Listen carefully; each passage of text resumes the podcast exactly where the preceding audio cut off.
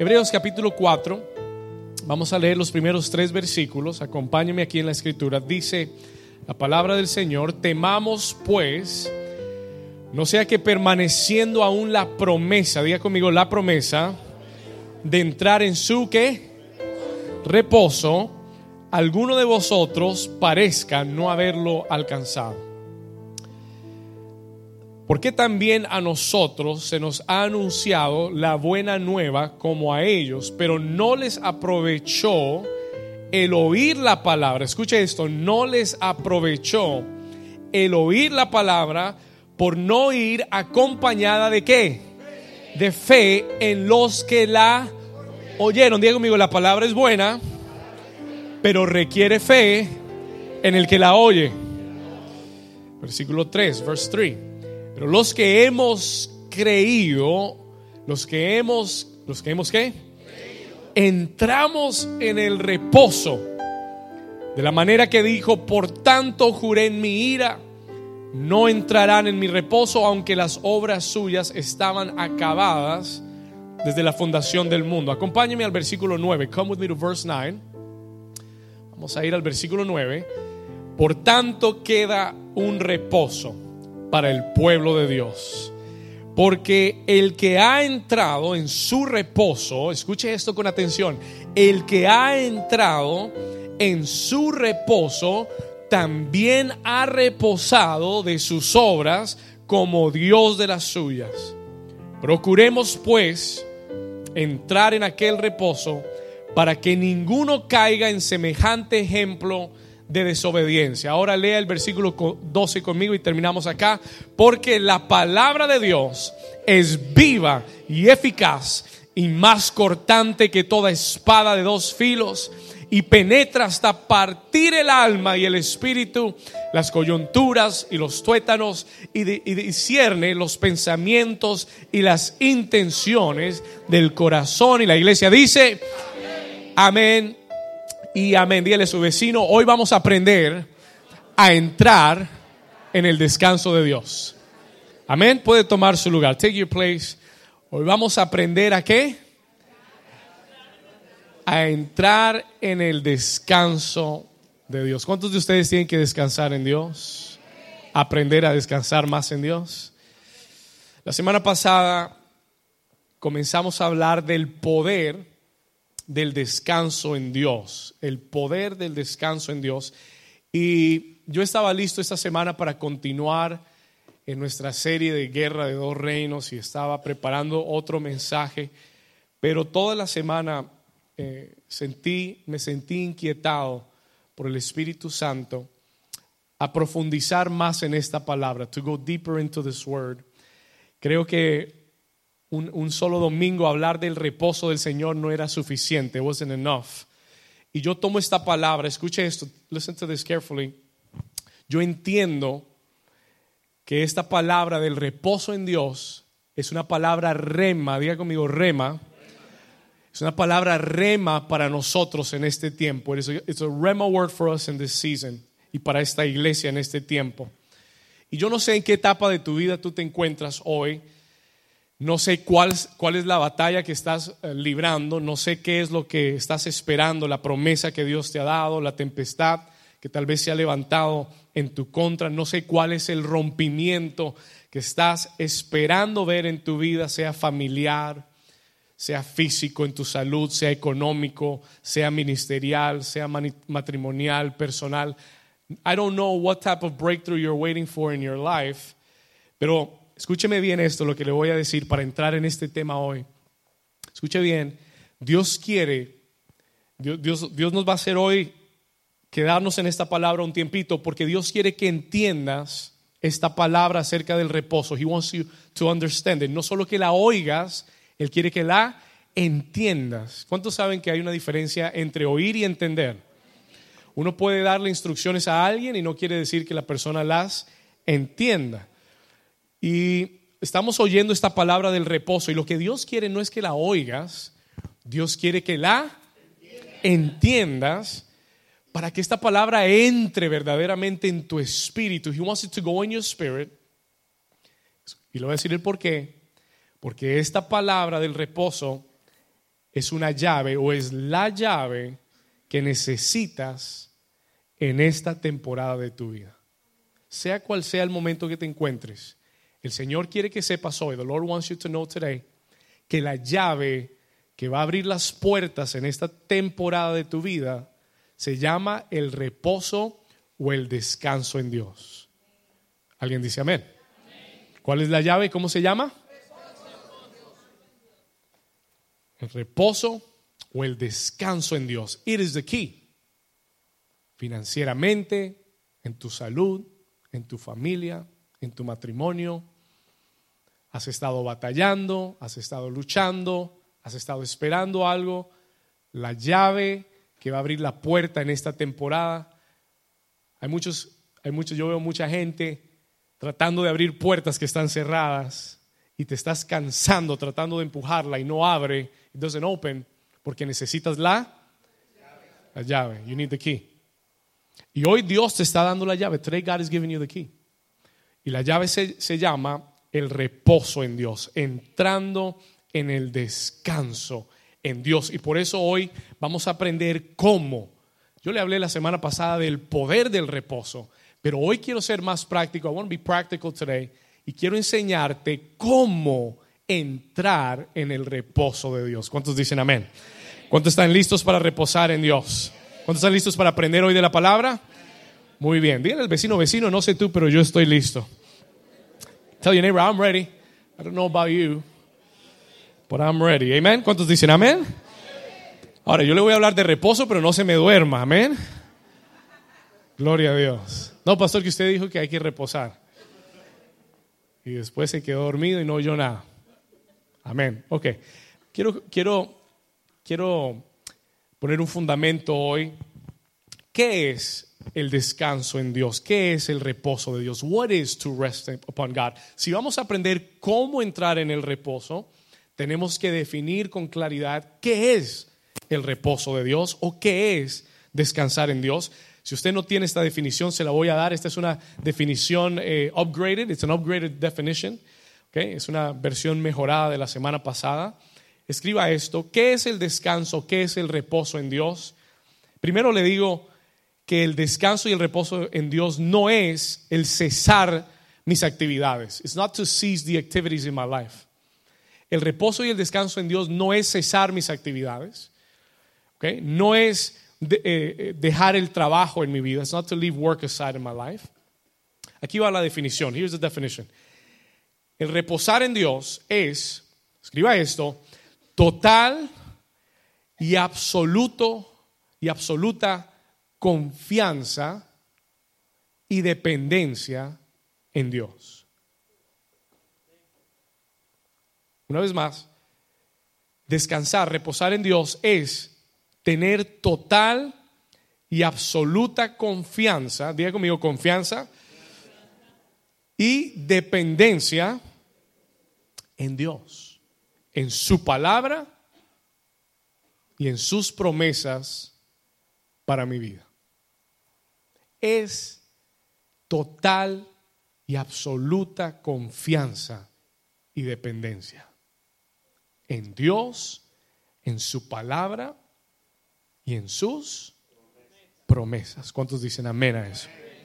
Ahora, si usted está poniendo atención y está escribiendo esa definición, usted va a decir, pastor, esto está heavy duty. Esto no es tan fácil.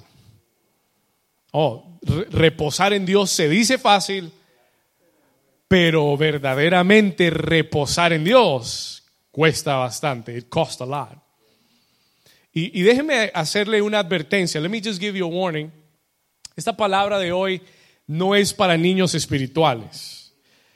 Realmente no. This word today, esto no es leche espiritual. Esto es New York strip steak, spiritual churrasco.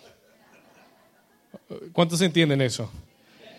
En otras palabras, usted necesita algo de madurez. Usted necesita dientes. Yo sé que usted va a llevar a su papá hoy a comer churrasco.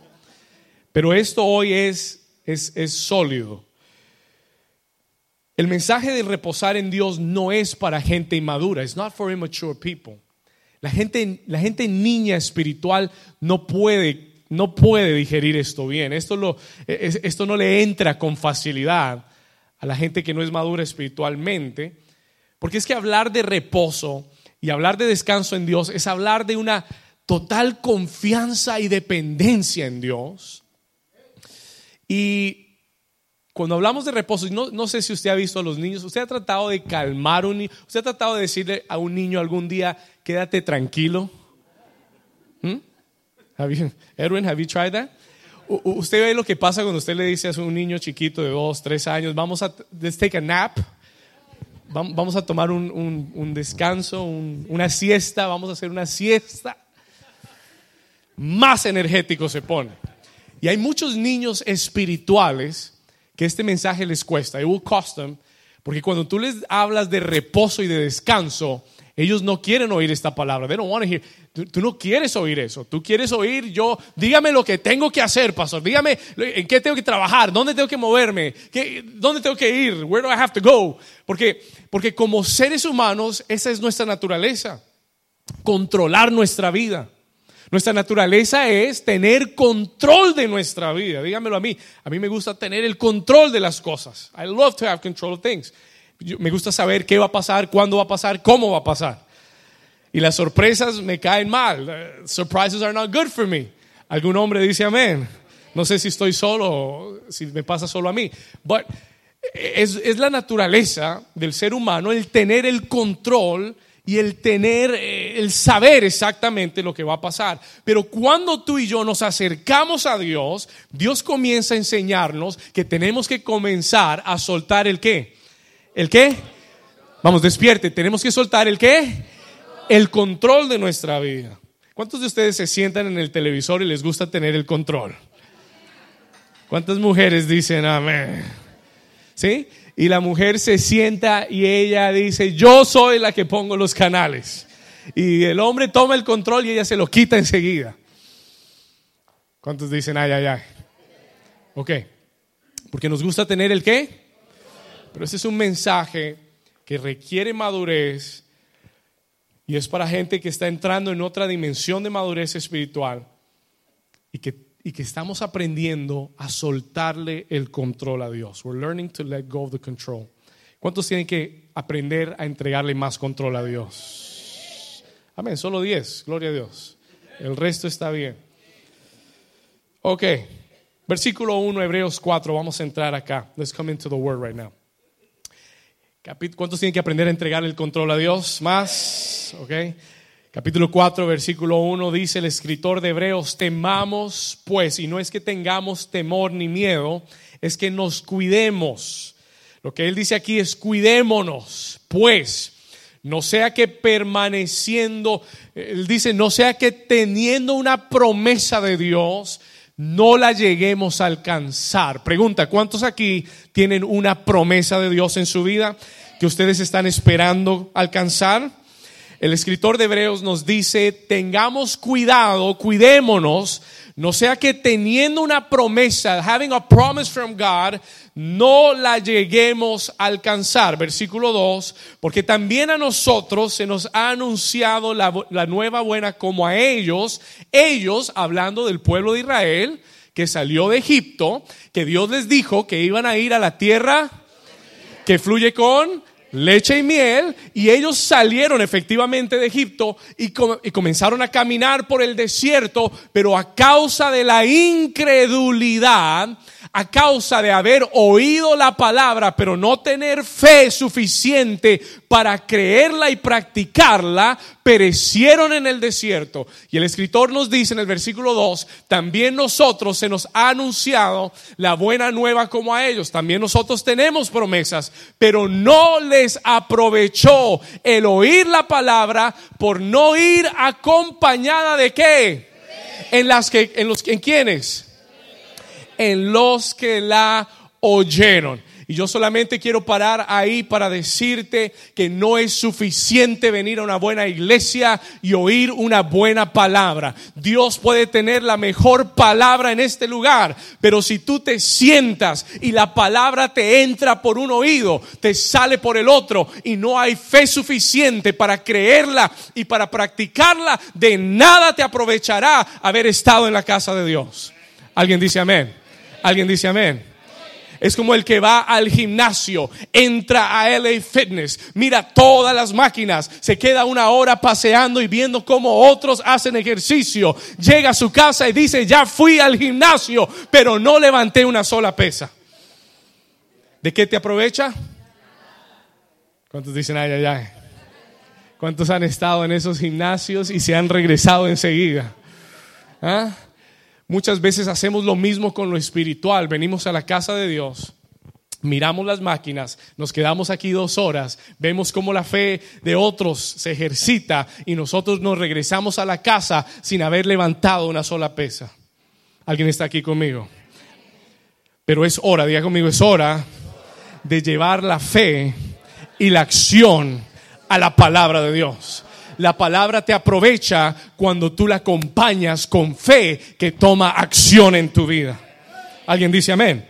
Voy a decirlo una vez más: la palabra te aprovecha cuando va acompañada con fe que te da acción en tu vida.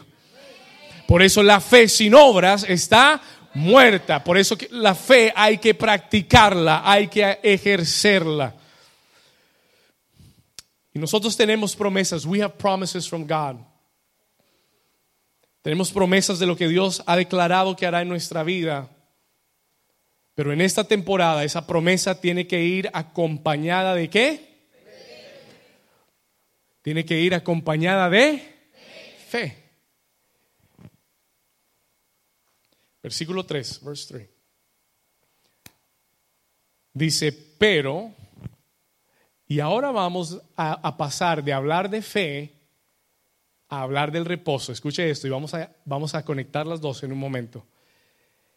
Pero los que hemos creído, los que hemos ¿qué? Creído.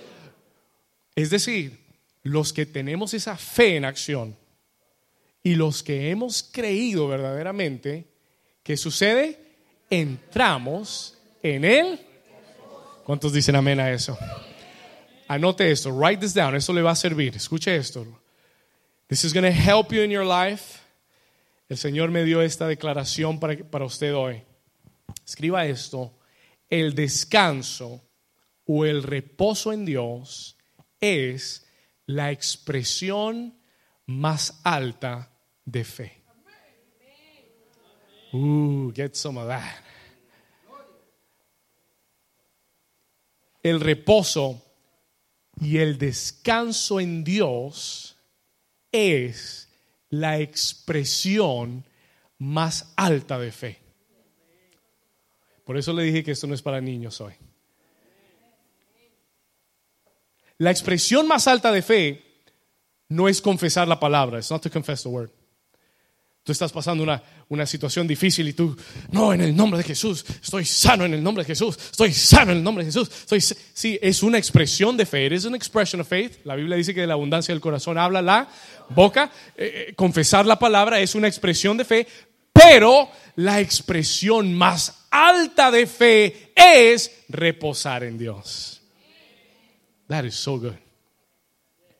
No hay una expresión más alta de fe que cuando tú estás en medio de una tormenta y estás como Jesús durmiendo.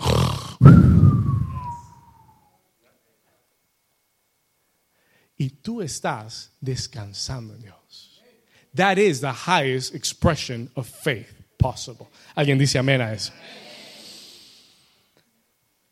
Escuche esto: el reposo en Dios está conectado 100%, 100% it is connected to your level of faith. Tu nivel de reposo en Dios está conectado 100% al nivel de tu fe. Poca fe, poco reposo en Dios.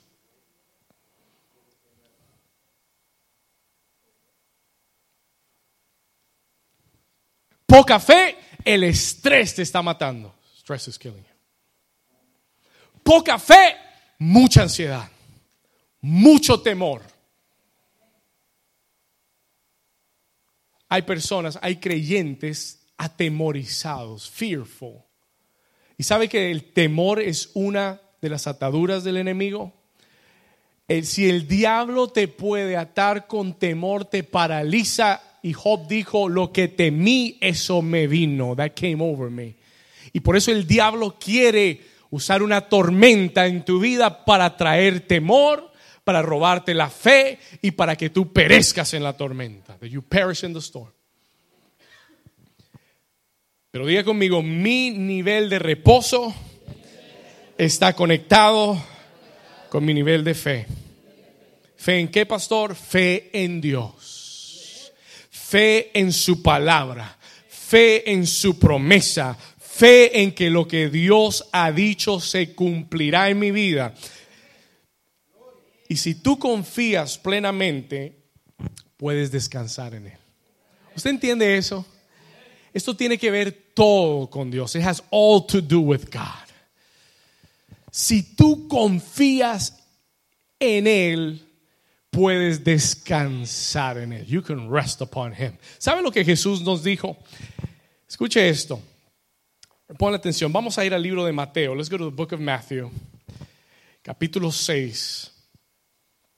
Pon atención a esto. Tu reposo en Dios está 100% conectado con tu nivel de fe. Si tu nivel de temor en tu vida supera tu nivel de fe, ahí es donde entras en preocupación, en estrés, en ansiedad, en afán. Y mira lo que dice Jesús en Mateo 6, Matthew chapter 6. Vamos a ir al versículo 25, verse 25. Y vamos a leer algunos versículos acá. Mateo 6, 25. Acompáñame en la lectura. Mire lo que Jesús dice. Look at what Jesus says. Ponle atención a las palabras del maestro. Él dice, por tanto os digo, no os qué. Ahora, él dice, no os afanéis. Y esto no es una sugerencia, ni es un consejo. Es un qué. Es un mandamiento. This is a commandment. Él te dice, no os afanéis por vuestra qué. Vida, que habéis de comer o que habéis de beber, ni por vuestro cuerpo que habéis de vestir. Pregunta Jesús, ¿no es la vida más que el alimento y el cuerpo más que el vestido? Versículo 26, verse 26. Mirad las aves del cielo, no siembran, no ciegan, ni recogen en graneros. ¿Y quién los alimenta? Y vuestro Padre Celestial las alimenta. Pregunta Jesús, ¿no valéis vosotros mucho más que ellas? Versículo 27, verse 27. ¿Y quién de vosotros podrá, por mucho que se afane, añadir a su estatura un codo? 28. Y por el vestido, porque os afanáis, considerad los lirios del campo, cómo crecen, no trabajan, no hilan. Versículo 29, pero os digo que ni aun Salomón con toda su gloria se vistió así como uno de ellos. Ponle atención, y si la hierba del campo que hoy es y mañana se echa en el horno, Dios la viste así, no hará mucho más a vosotros, hombres de qué.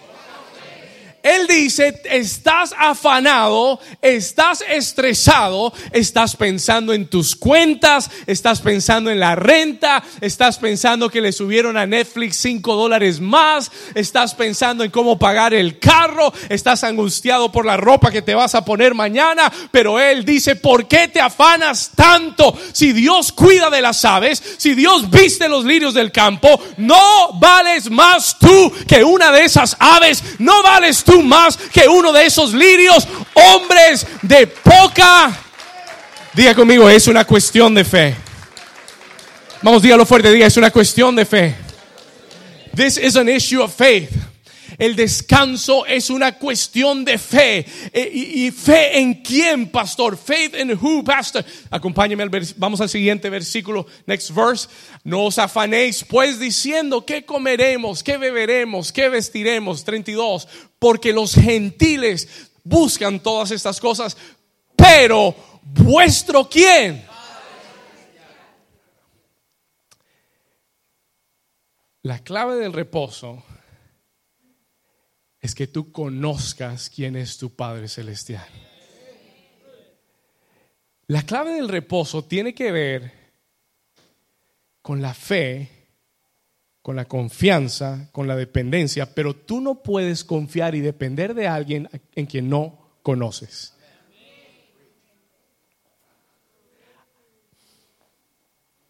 I cannot rest upon someone that I do not know. Y Jesús en este texto enfatiza que Él no es solamente mi Dios, Él es mi Padre Celestial. He's my Heavenly Father. Hoy estamos hablando de los padres. We're talking about parents today. Padres.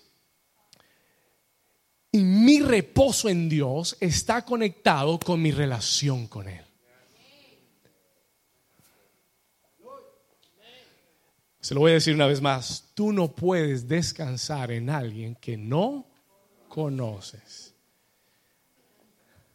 Y si no estás teniendo descanso, yo te sugiero que te hagas una pregunta. Si estás estresado, afanado, si estás angustiado, si ves las cuentas que se están sumando, si ves a tus hijos que están rebeldes y tú dices, Señor, y estás estresado, escuche esto, listen to this. Yo te sugiero que te hagas una pregunta primero.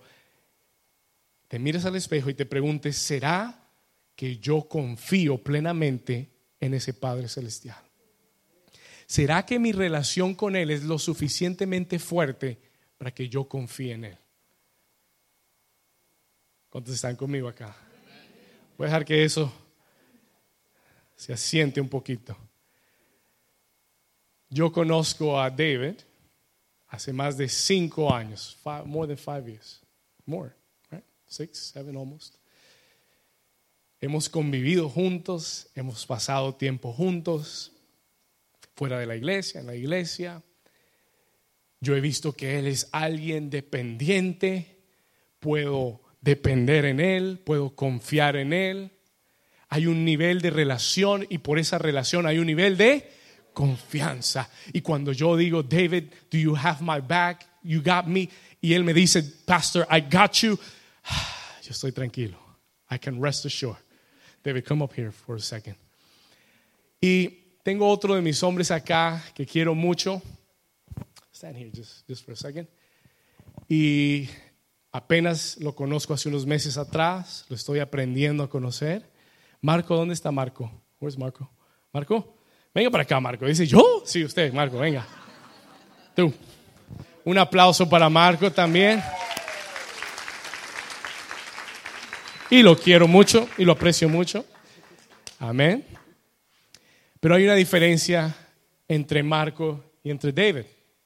Y la diferencia es que yo conozco más a David.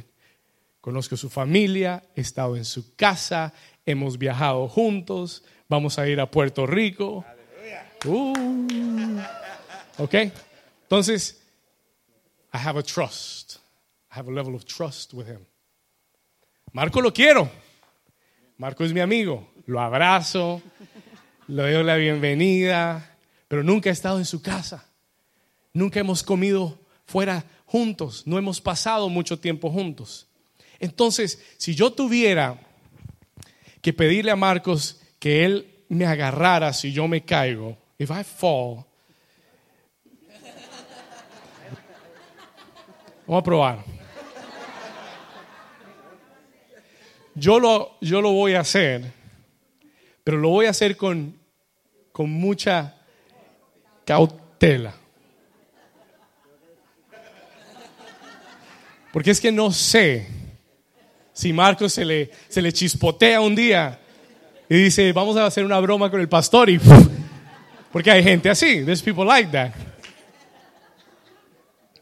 Pero si yo tengo que depender de David, I say, David, you got me? You ready? You ready? Well, show me your hands, brother. You gotta show me your hands, though. You trust me, right? I trust you. ¿Listo? Y bueno, un aplauso para David, no me dejó caer. Pero si tengo, No solo que Marco es un poquito más pequeño que David, yo confío en su fuerza y en su habilidad, pero lo que sucede es que no lo conozco tanto tiempo. I don't know him that well. Y mi relación con ellos determina cuánta confianza y cuánto reposo yo puedo tener en ellos. Y si yo puedo descansar en un hombre, ¿cuánto más podré descansar en los brazos de mi Padre Celestial, que me dice: hijo, te amo, hijo, yo tengo cuidado de ti, porque tú vales más que las aves de los cielos y más que los... Denle un aplauso, si usted lo cree, denle un aplauso fuerte a Jesús. Thank you guys. Gracias, David. Vamos a dar un aplauso fuerte a Jesús. Dígale: mi Padre tiene cuidado de mí. ¿Cuánto más puedo yo descansar en mi Padre Celestial, que nunca me ha fallado y que nunca me ha mentido? He's never lied to me. Y no va a comenzar conmigo tampoco. Él no te ha mentido, no te mentirá. Él tiene tu vida en sus manos. Estamos en las poderosas manos de Dios y Él tiene el control. Y si tú te sueltas en Él y si confías en Él, Él le dará el mejor rumbo y la mejor dirección a tu vida. Alguien que diga gloria a Dios. Vamos a darle un aplauso fuerte a ese Padre Celestial.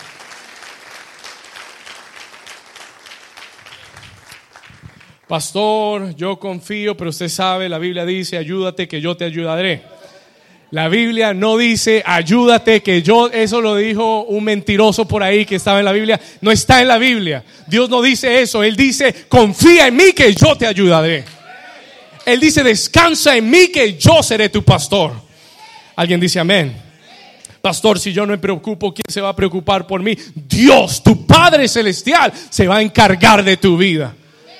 Alguien dice amén. Y cuando tú reposes en Él y lo dejes trabajar, vas a comenzar a operar desde otra dimensión de poder y de autoridad. Se lo voy a repetir. Listen to this, porque aquí vamos a ir un poquito más profundo. We're going to go a little deeper now. Escuche esto. Vamos a desempacar esto. Escuche esto. Cuando tú reposas en Él y lo dejas trabajar, and you let Him work,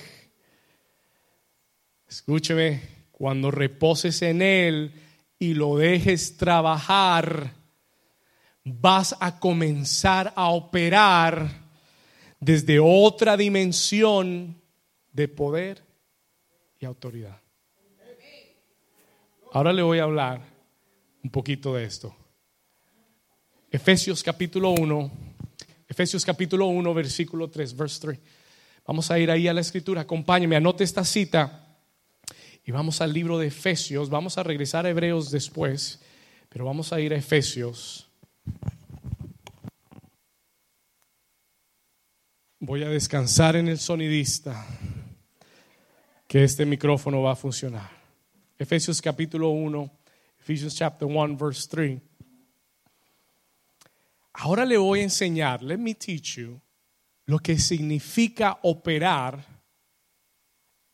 en otra dimensión de poder y autoridad. Advertencia: si usted parpadea, se va a perder esto. If you blink, you're going to miss this. Necesita poner toda su atención acá. Esto puede cambiar su vida. Listen to this. Efesios capítulo 1, versículo 3. Esto es... This is for spiritually mature people. Mira lo que dice acá la escritura. Dice: bendito sea el Dios y Padre de nuestro Señor Jesucristo, que nos escuche esto, que nos bendijo con ¿cuánta bendición? Toda bendición espiritual. ¿En dónde? En los lugares celestiales en Cristo. Escúcheme bien, ponga mucha atención. Please pay attention to this. Que nos bendijo está en tiempo ¿qué? Pasado. No dice que nos bendecirá con toda bendición espiritual algún día en algún lugar. No. Dice que nos bendijo, en otras palabras, ya está hecho. It is already done. Y no dice que alguna bendición, dice con ¿cuánta bendición? toda bendición espiritual. Un momento, what does this mean? ¿Qué quiere decir esto? ¿Qué significa esto? Escúcheme bien, que todo, ¿cuánto es todo? Que toda bendición espiritual ya ha sido provista en Cristo Jesús. Toda bendición espiritual ya ha sido dada y ya ha sido provista para ti en Cristo Jesús. No, pastor, pero ¿qué quiere decir eso? What does that mean? Exactamente eso. Que ya todo lo que tú necesitas o puedas necesitar algún día ha sido provisto para ti. No va a ser provisto, no va a ser alcanzado, no va a ser conseguido. Ya fue provisto, ya fue alcanzado, ya fue conseguido, ya está disponible para ti. Usted ha visto cuando sale un upgrade para el celular, dice ya está disponible su upgrade, ¿verdad? Ya está en algún lugar está ese upgrade, ¿verdad? En algún lugar que no sabemos dónde, pero está. Y lo único que tienes que hacer es que descargarlo, ¿verdad? You gotta download it, right? Estamos acá, pero ya está. Diga conmigo, ya está disponible. Toca a tu vecino y dile, vecino, tu bendición ya está disponible. Oh, yo vine a darte. I came to give you a notification. Vine a darte una notificación. Tu bendición ya está disponible. Your blessing is available for download. ¿Alguien dice amén? Amén. Escúcheme, listen to this. La sanidad para tu cuerpo ya está disponible. Solo tienes que descargarla. La casa, la provisión para la casa que quieres ya está disponible. Solo tienes que descargarla en el nombre de Jesús. Just download it in the name of Jesus. No, usted no cree eso. You don't believe that. ¿Sabe lo que el Señor le dijo a Israel? ¿Sabe lo que el Señor le dijo a Israel en el libro de Deuteronomio antes de que entraran a la tierra prometida? Le dijo, casas que tú no edificaste. Le dijo, casas que tú no construiste te están esperando. Viñados que tú no plantaste, vas a comer de ellos. Entra en mi reposo. Come into my rest. Entra en mi reposo y descarga la bendición. Hay trabajos aquí que están disponibles ya. ¿Alguien dice amén? Hay aumentos que están disponibles ya. Hay provisión del cielo. Hay sanidad. Hay salvación para tu familia que ya está disponible. Ya está disponible para tus hijos. Oh, alguien diga gloria a Dios. Quien nos bendijo con toda bendición espiritual en los lugares celestiales en Cristo Jesús. Ya está disponible la bendición de Dios. It is available. Ahora, la pregunta es, the question is, yo leí este texto por mucho tiempo, muchos años. I would read this text y yo decía, gloria a Dios, porque mi bendición ya está en lugares celestiales. Amén, gracias Señor. Pero pastor, ¿cómo tenemos acceso a esos lugares celestiales? ¿Cómo entro yo a ese lugar celestial y descargo a la tierra lo que ya me fue dado en el cielo? How do I do it? ¿Cómo lo hago? Y el Señor me habló esta semana para que te enseñara cómo hacerlo. ¿Cuántos quieren aprender? Venga el próximo domingo. Vamos a terminar. Piano. No, mentiras. Vamos a aprender. Let's learn. Toque al vecino y dígale, vecino, esto está bueno.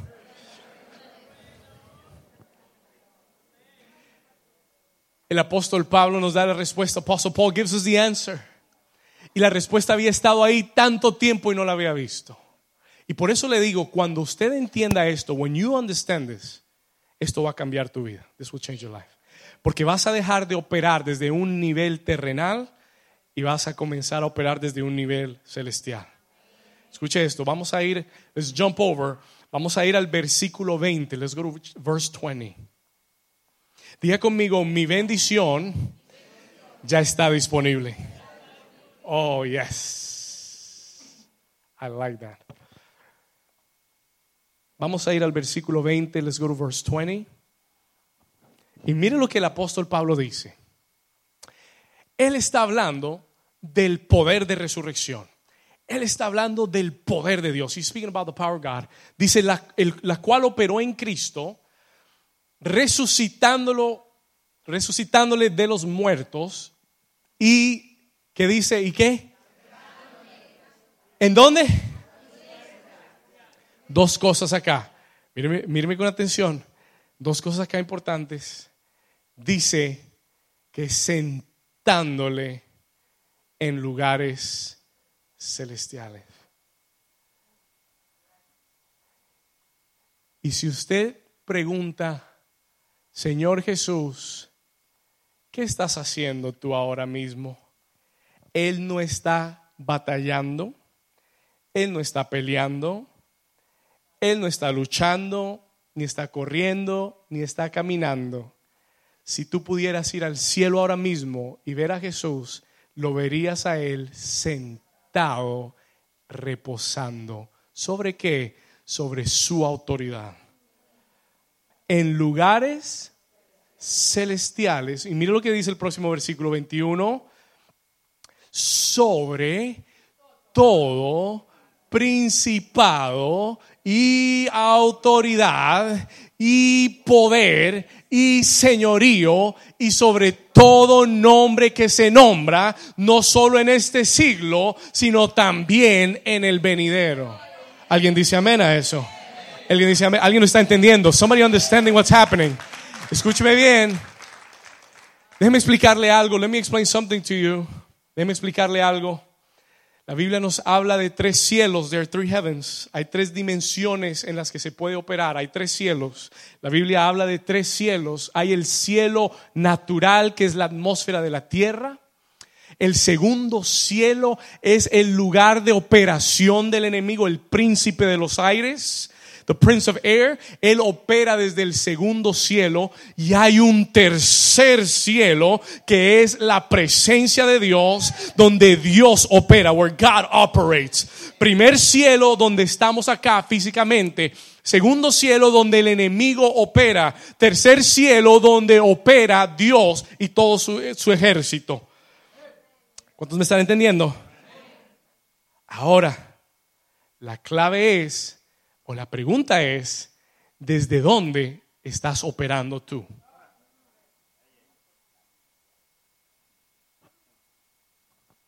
Yo sé que esto es un poquito pesado para algunos. ¿En qué atmósfera, en qué esfera estás operando tú? Cuando operas desde la esfera natural, desde la esfera física, el enemigo siempre estará bloqueando tus oraciones, bloqueando tu bendición, bloqueando todo lo que viene del cielo para ti. ¿Me entendió? Se lo voy a decir una vez más. Cuando tú estás operando en lo natural, cuando tú quieres resolver tu situación financiera con tus propias fuerzas y tu propia lógica y tu propia sabiduría, lo vas a hacer desde el plano natural. You'll do it from the natural plane. Y mientras que tú trabajes del plano natural, el enemigo tendrá una ventaja sobre ti. He'll have an advantage over you. Y te va a tapar con estrés. Y te va a tapar con ansiedad.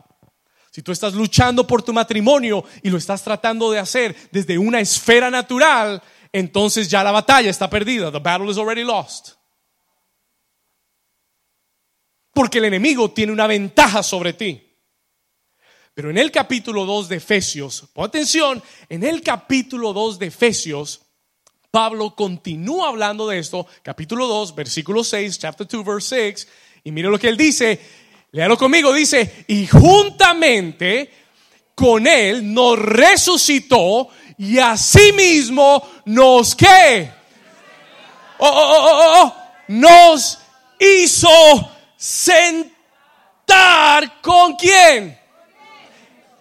¿En dónde? Wait a minute.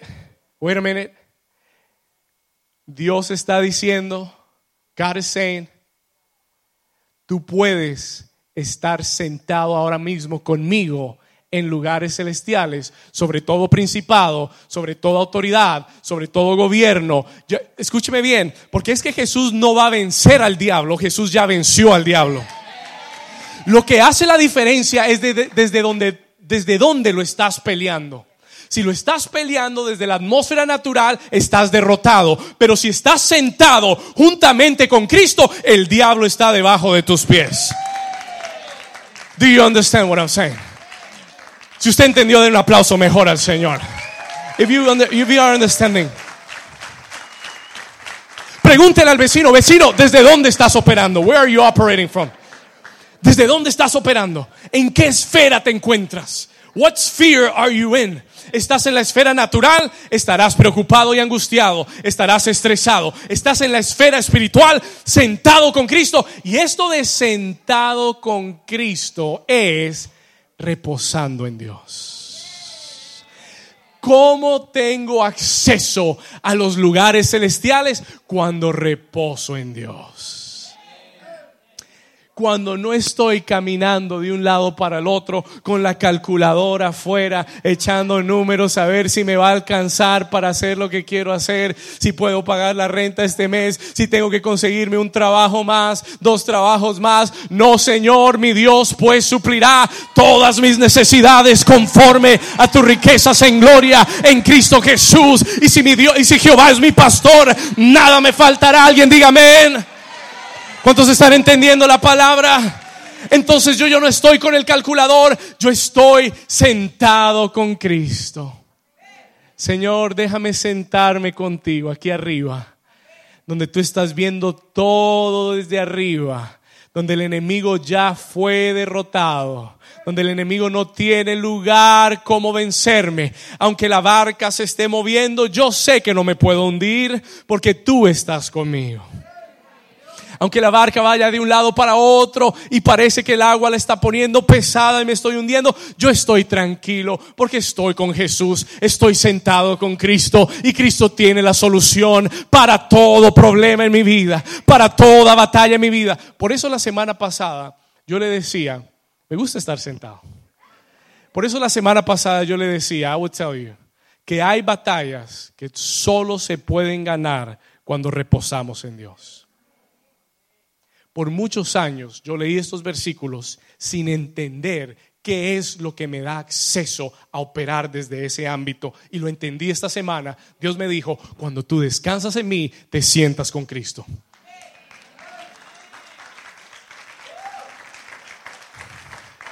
Cuando tú descansas en mí, comienzas a operar desde un ámbito espiritual. Entonces el doctor te da un diagnóstico. Y claro que es malo, and of course it's bad. Y claro que te estremece. Es imposible que como ser humano no te estremezca. Yo sé lo que es recibir un reporte negativo. Yo sé lo que es sentir temor de morir. To have fear of dying. Lo he sentido. Entiendo el desafío que es. Pero en vez de estar perdiendo mi sueño, en vez de estar estresado y cargado por lo que el diablo me está diciendo que va a pasar, que no ha pasado,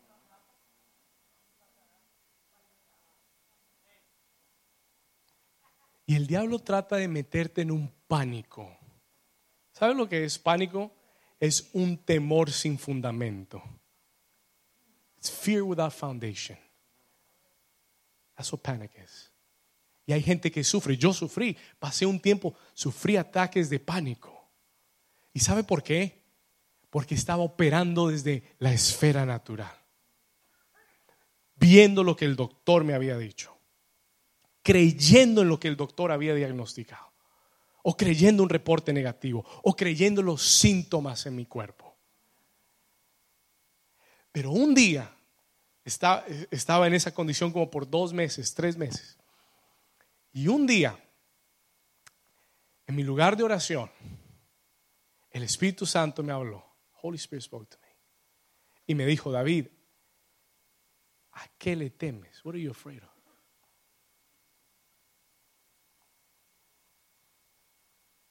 Y comencé a pensar, and I began to think, bueno, si me muero, me voy con Cristo. Y como dice el apóstol Pablo, para mí el morir es, el vivir es Cristo y el morir es ganancia. Y algo entró en mi corazón, una paz. Y yo tomé esos papeles y los rompí. Y le dije al diablo, diablo, no te vas a robar un solo día más de mi paz ni de mi sueño. Si me muero, me muero predicando en el altar y así será la mejor forma de morir. Si me muero predicando la palabra de Dios y ahí me voy contento. Me voy en un Jet Express al cielo. ¿Alguien dice amén? ¿Alguien está aquí conmigo? Y desde ese día se fueron los ataques de pánico.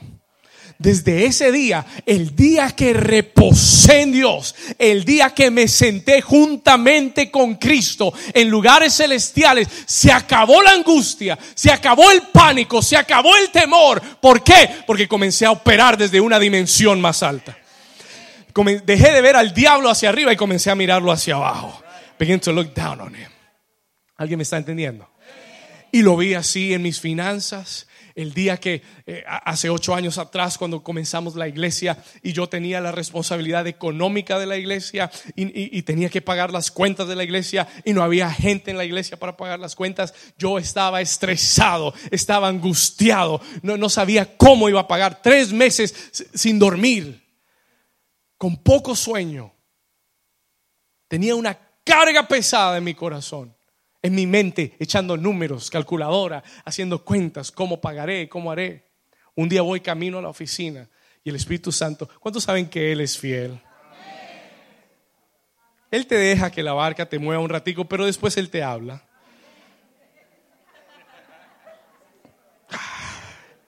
Y cuando te ve ya angustiado te habla. ¿Ah? Y el Espíritu Santo me habló ese día y me dijo, David, ¿quién te llamó al ministerio? Y yo le dije, tú, Señor. Y él me dijo, entonces yo voy a proveer. Tú, tranquilo. Tú haz mi obra y yo proveo. Y me lo dijo así, con claridad. Él me dijo, tú haz lo que yo te llamé a hacer y yo te proveo para lo que tú necesitas. Y le voy a decir algo. Ese día no me llamaron y me aumentaron el sueldo. Ese día nada cambió. No me dieron un trabajo nuevo, no me aumentaron el sueldo, no llegaron 100 personas a la iglesia ese día. Nada de eso pasó. None of that happened. Todo siguió igual, pero en mi corazón lo creí. I believe it. Creí la voz de Dios que me dijo, yo soy tu proveedor. Y le voy a contar algo, y se lo digo con toda sinceridad y con todo el corazón. Ese fue el último día que me preocupé por el dinero. Y no porque me llegó en abundancia, pero fue el último día que me preocupé por el dinero.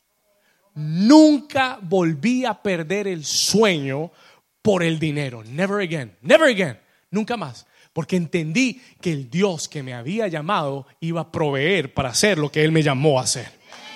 Y yo quiero decirte hoy, and I want to tell you today, y quiero que entiendas hoy.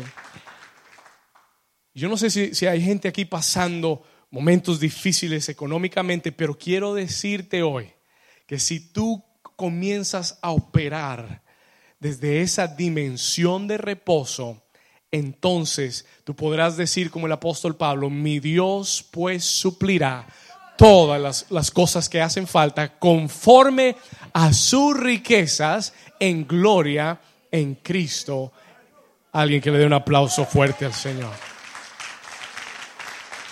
¿Cuántos están recibiendo esta palabra hoy?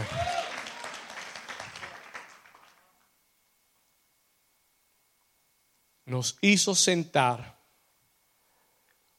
en los lugares celestiales con Cristo Jesús, en donde ya están todas mis bendiciones y en donde yo solo tengo que reposar para tener acceso a ellas. Desde el lugar de reposo, tú dices, Señor, gracias, porque yo ya tengo la provisión para pagar esta cuenta. Oh, en las otras semanas me llegaron una cantidad de cuentas, sobre. Lo más chistoso de todo es que hacía una semana antes el Señor me había dado un sueño y yo se lo conté a mi familia. Y le dije, el Señor me dio un sueño y yo veía que llegaban cartas pero estaban llenas de cheques. Y la semana pasó y todas las cartas que llegaban eran cuentas. Y no lo entendí hasta una semana después. I didn't understand until a week later que Dios me estaba diciendo, ya para todo lo que va a llegar está el cheque provisto para cubrir todo lo que va a llegar. Do you understand that? No lo entendí, I didn't understand it. Yo estaba esperando cheques, pero el Señor me estaba diciendo, David, van a llegar cuentas, pero te estoy dando la provisión para todas las cuentas. Y yo he aprendido que cuando llegan cuentas, yo no peleo, yo no saco el calculador, no, yo las pongo en el escritorio y le digo, Señor, tú eres mi pastor y nada me faltará. Señor, aquí están las cuentas, tú proveerás, you will provide. Y descanso en Él. ¿Alguien dice amén? Amén. Muy bien, voy a llegar al final. Let me get to the end of this message. Pregúntele al vecino, ¿en qué esfera estás operando? What sphere are you operating from? Hebreos capítulo 4, vamos a regresar ahí. Let's come back there. Vamos a llegar al final de este mensaje. Hebreos capítulo 4, Hebrews 4. ¿Cuántos Dios les está hablando hoy? ¿Cuántos van a comenzar a operar desde otra dimensión? Hoy vamos a elevarnos. Today we're going to elevate. Vamos a operar en otra dimensión. Tu bendición ya está disponible. Your blessing is already available. Hebreos capítulo 4, versículo 10. Hebrews 4:10. Escuche esto, por favor. Dice, vamos al 9 y retomamos un poco. Dice, por tanto, verse 9, por tanto queda un reposo para el pueblo de Dios. Diga conmigo, queda un reposo. Versículo 10. Porque el que ha entrado en su reposo también ha reposado de sus obras. Y solamente quiero darle este apunte. Cuando yo obro, Dios descansa. Y cuando yo descanso, Dios obra. ¿Alguien dice amén? Did you understand that? Una vez más, cuando yo trabajo, cuando yo obro, Dios se queda tranquilo. Oh, go ahead, you do it. Tú sabes, hazlo entonces. Tú puedes, hazlo tú. Cuando tú estás afanado, obrando en tu fuerza, otra vez, descansar en Dios no es cesar la actividad, es hacerlo en mis fuerzas. Cuando yo lo hago en mis fuerzas, no descanso. Entonces aquí va, cuando yo estoy angustiado, trabajando, obrando en mi fuerza, Dios descansa. God rests. Pero cuando yo comienzo a reposar en Dios, entonces Dios comienza a trabajar a mi favor.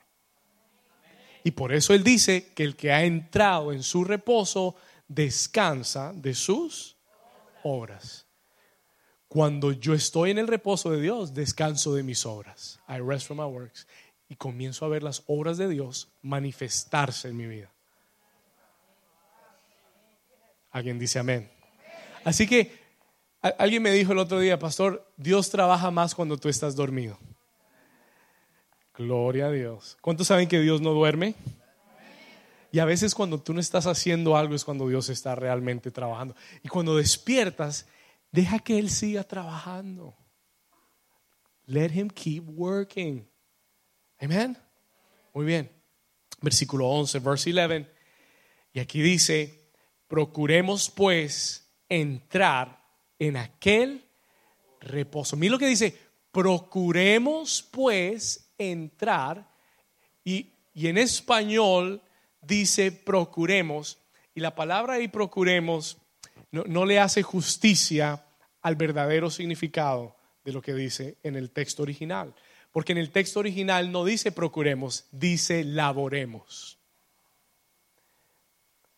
Si usted lo lee en inglés, no dice procuremos, dice let's labor. labor into the rest. No sé si lo entendió. Para entrar en el reposo hay que laborar. No es fácil entrar en el reposo. ¿Cuántos saben que no es fácil entrar en el reposo de Dios? It's not easy. It's not easy to rest on God. You have to labor into it. Hay que trabajar. Tienes que laborar para entrar en... Hay que pelear. El diablo no quiere que tú reposes en Dios. Y te manda la gente que te diga las cosas. Y que...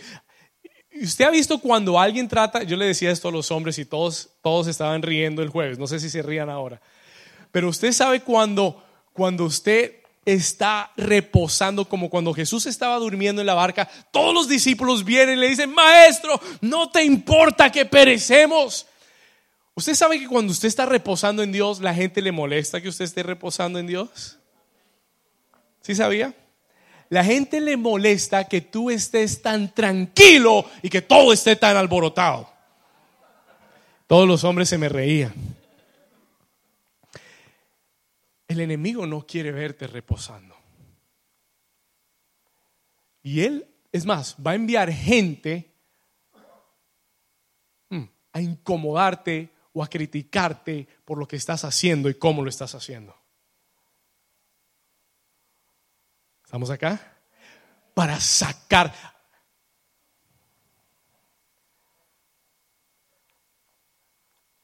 Tenga cuidado con el internet.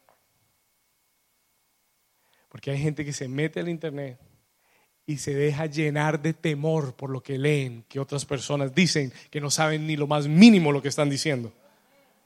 ¿Me está entendiendo? Hay gente que siente un síntoma y va a buscarlo en internet, y enseguida el diablo te saca del reposo, porque alguien escribió y dijo eso, cuando tienes este síntoma a los 2 días te mueres.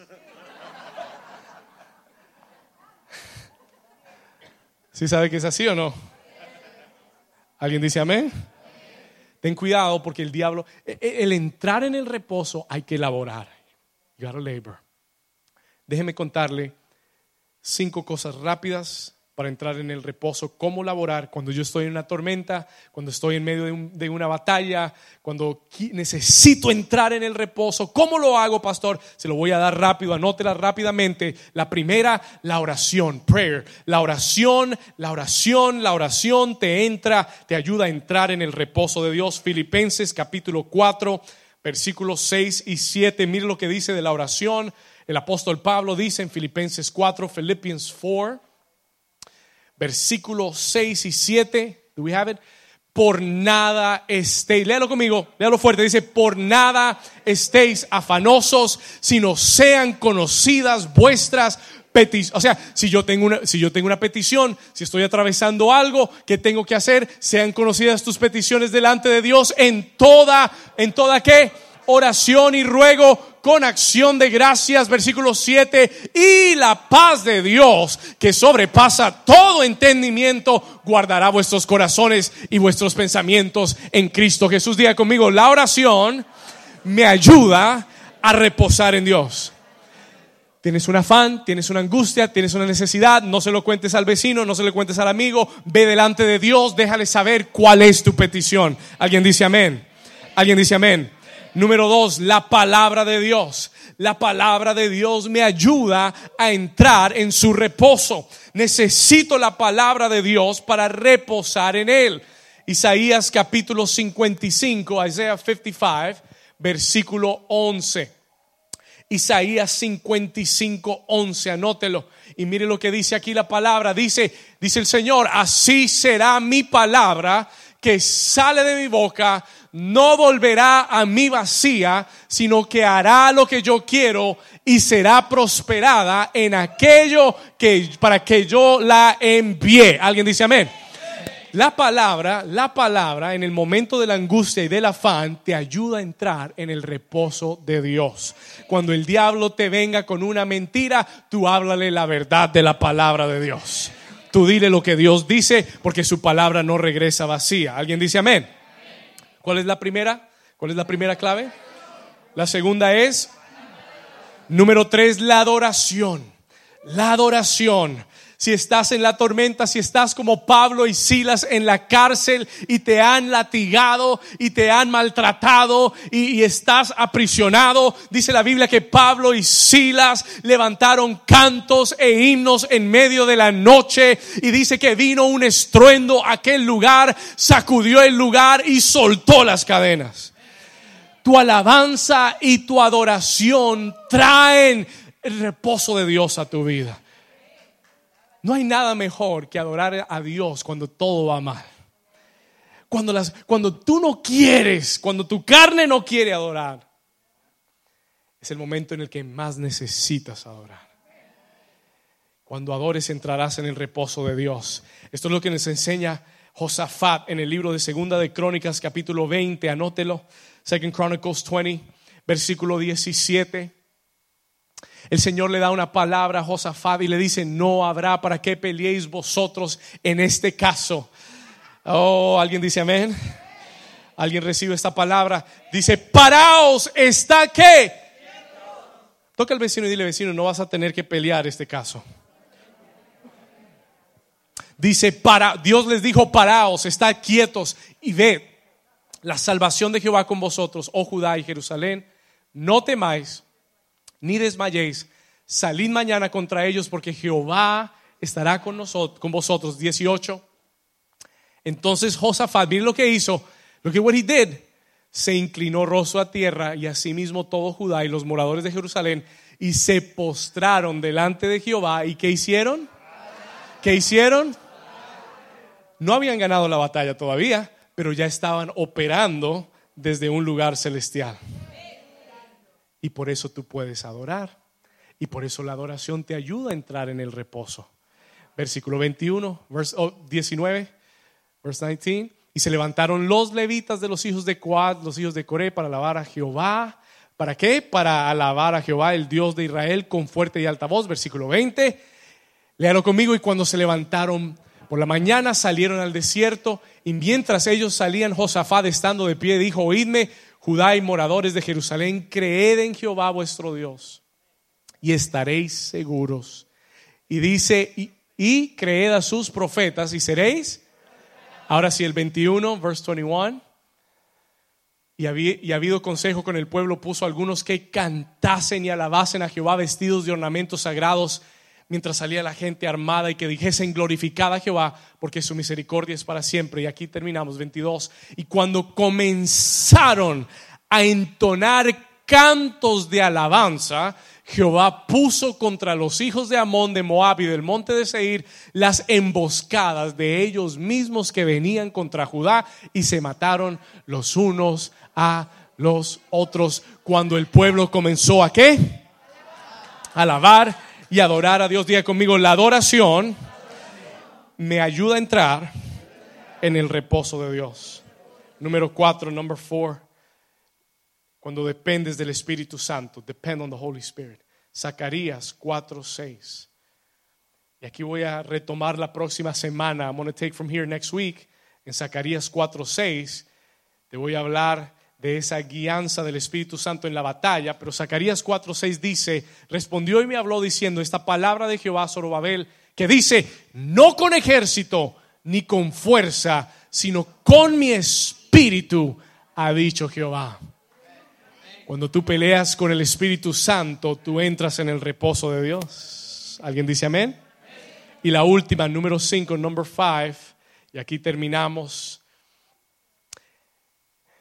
¿Cómo puedo yo entrar en el reposo en medio de la batalla, en medio de la dificultad? Número 5, buscando la presencia de Dios cada día. Seeking the presence of God each day. Éxodo 33, 14. Exodus 33, 14. Éxodo 33, 14. Y él dijo, escuche esto: mi presencia irá contigo y te daré ¿qué? Léalo conmigo fuerte, diga: y mi presencia irá contigo y te daré. ¿Cuántos dicen amén a la palabra del Señor? Denle un aplauso fuerte al Señor esta mañana. Póngase de pie conmigo. Stand to your feet with me. Y si puedes, levanta tus manos delante del Señor. Lift up your hands before the Lord. Levanta tus manos ahí en su presencia por un momento. ¿Cuántos de ustedes necesitan entrar en el descanso del Señor? Levanta tus manos en la presencia del Señor esta mañana. La palabra de Dios es para ti. The word of the Lord is for you. Su palabra es verdadera. Su palabra se cumple en tu vida.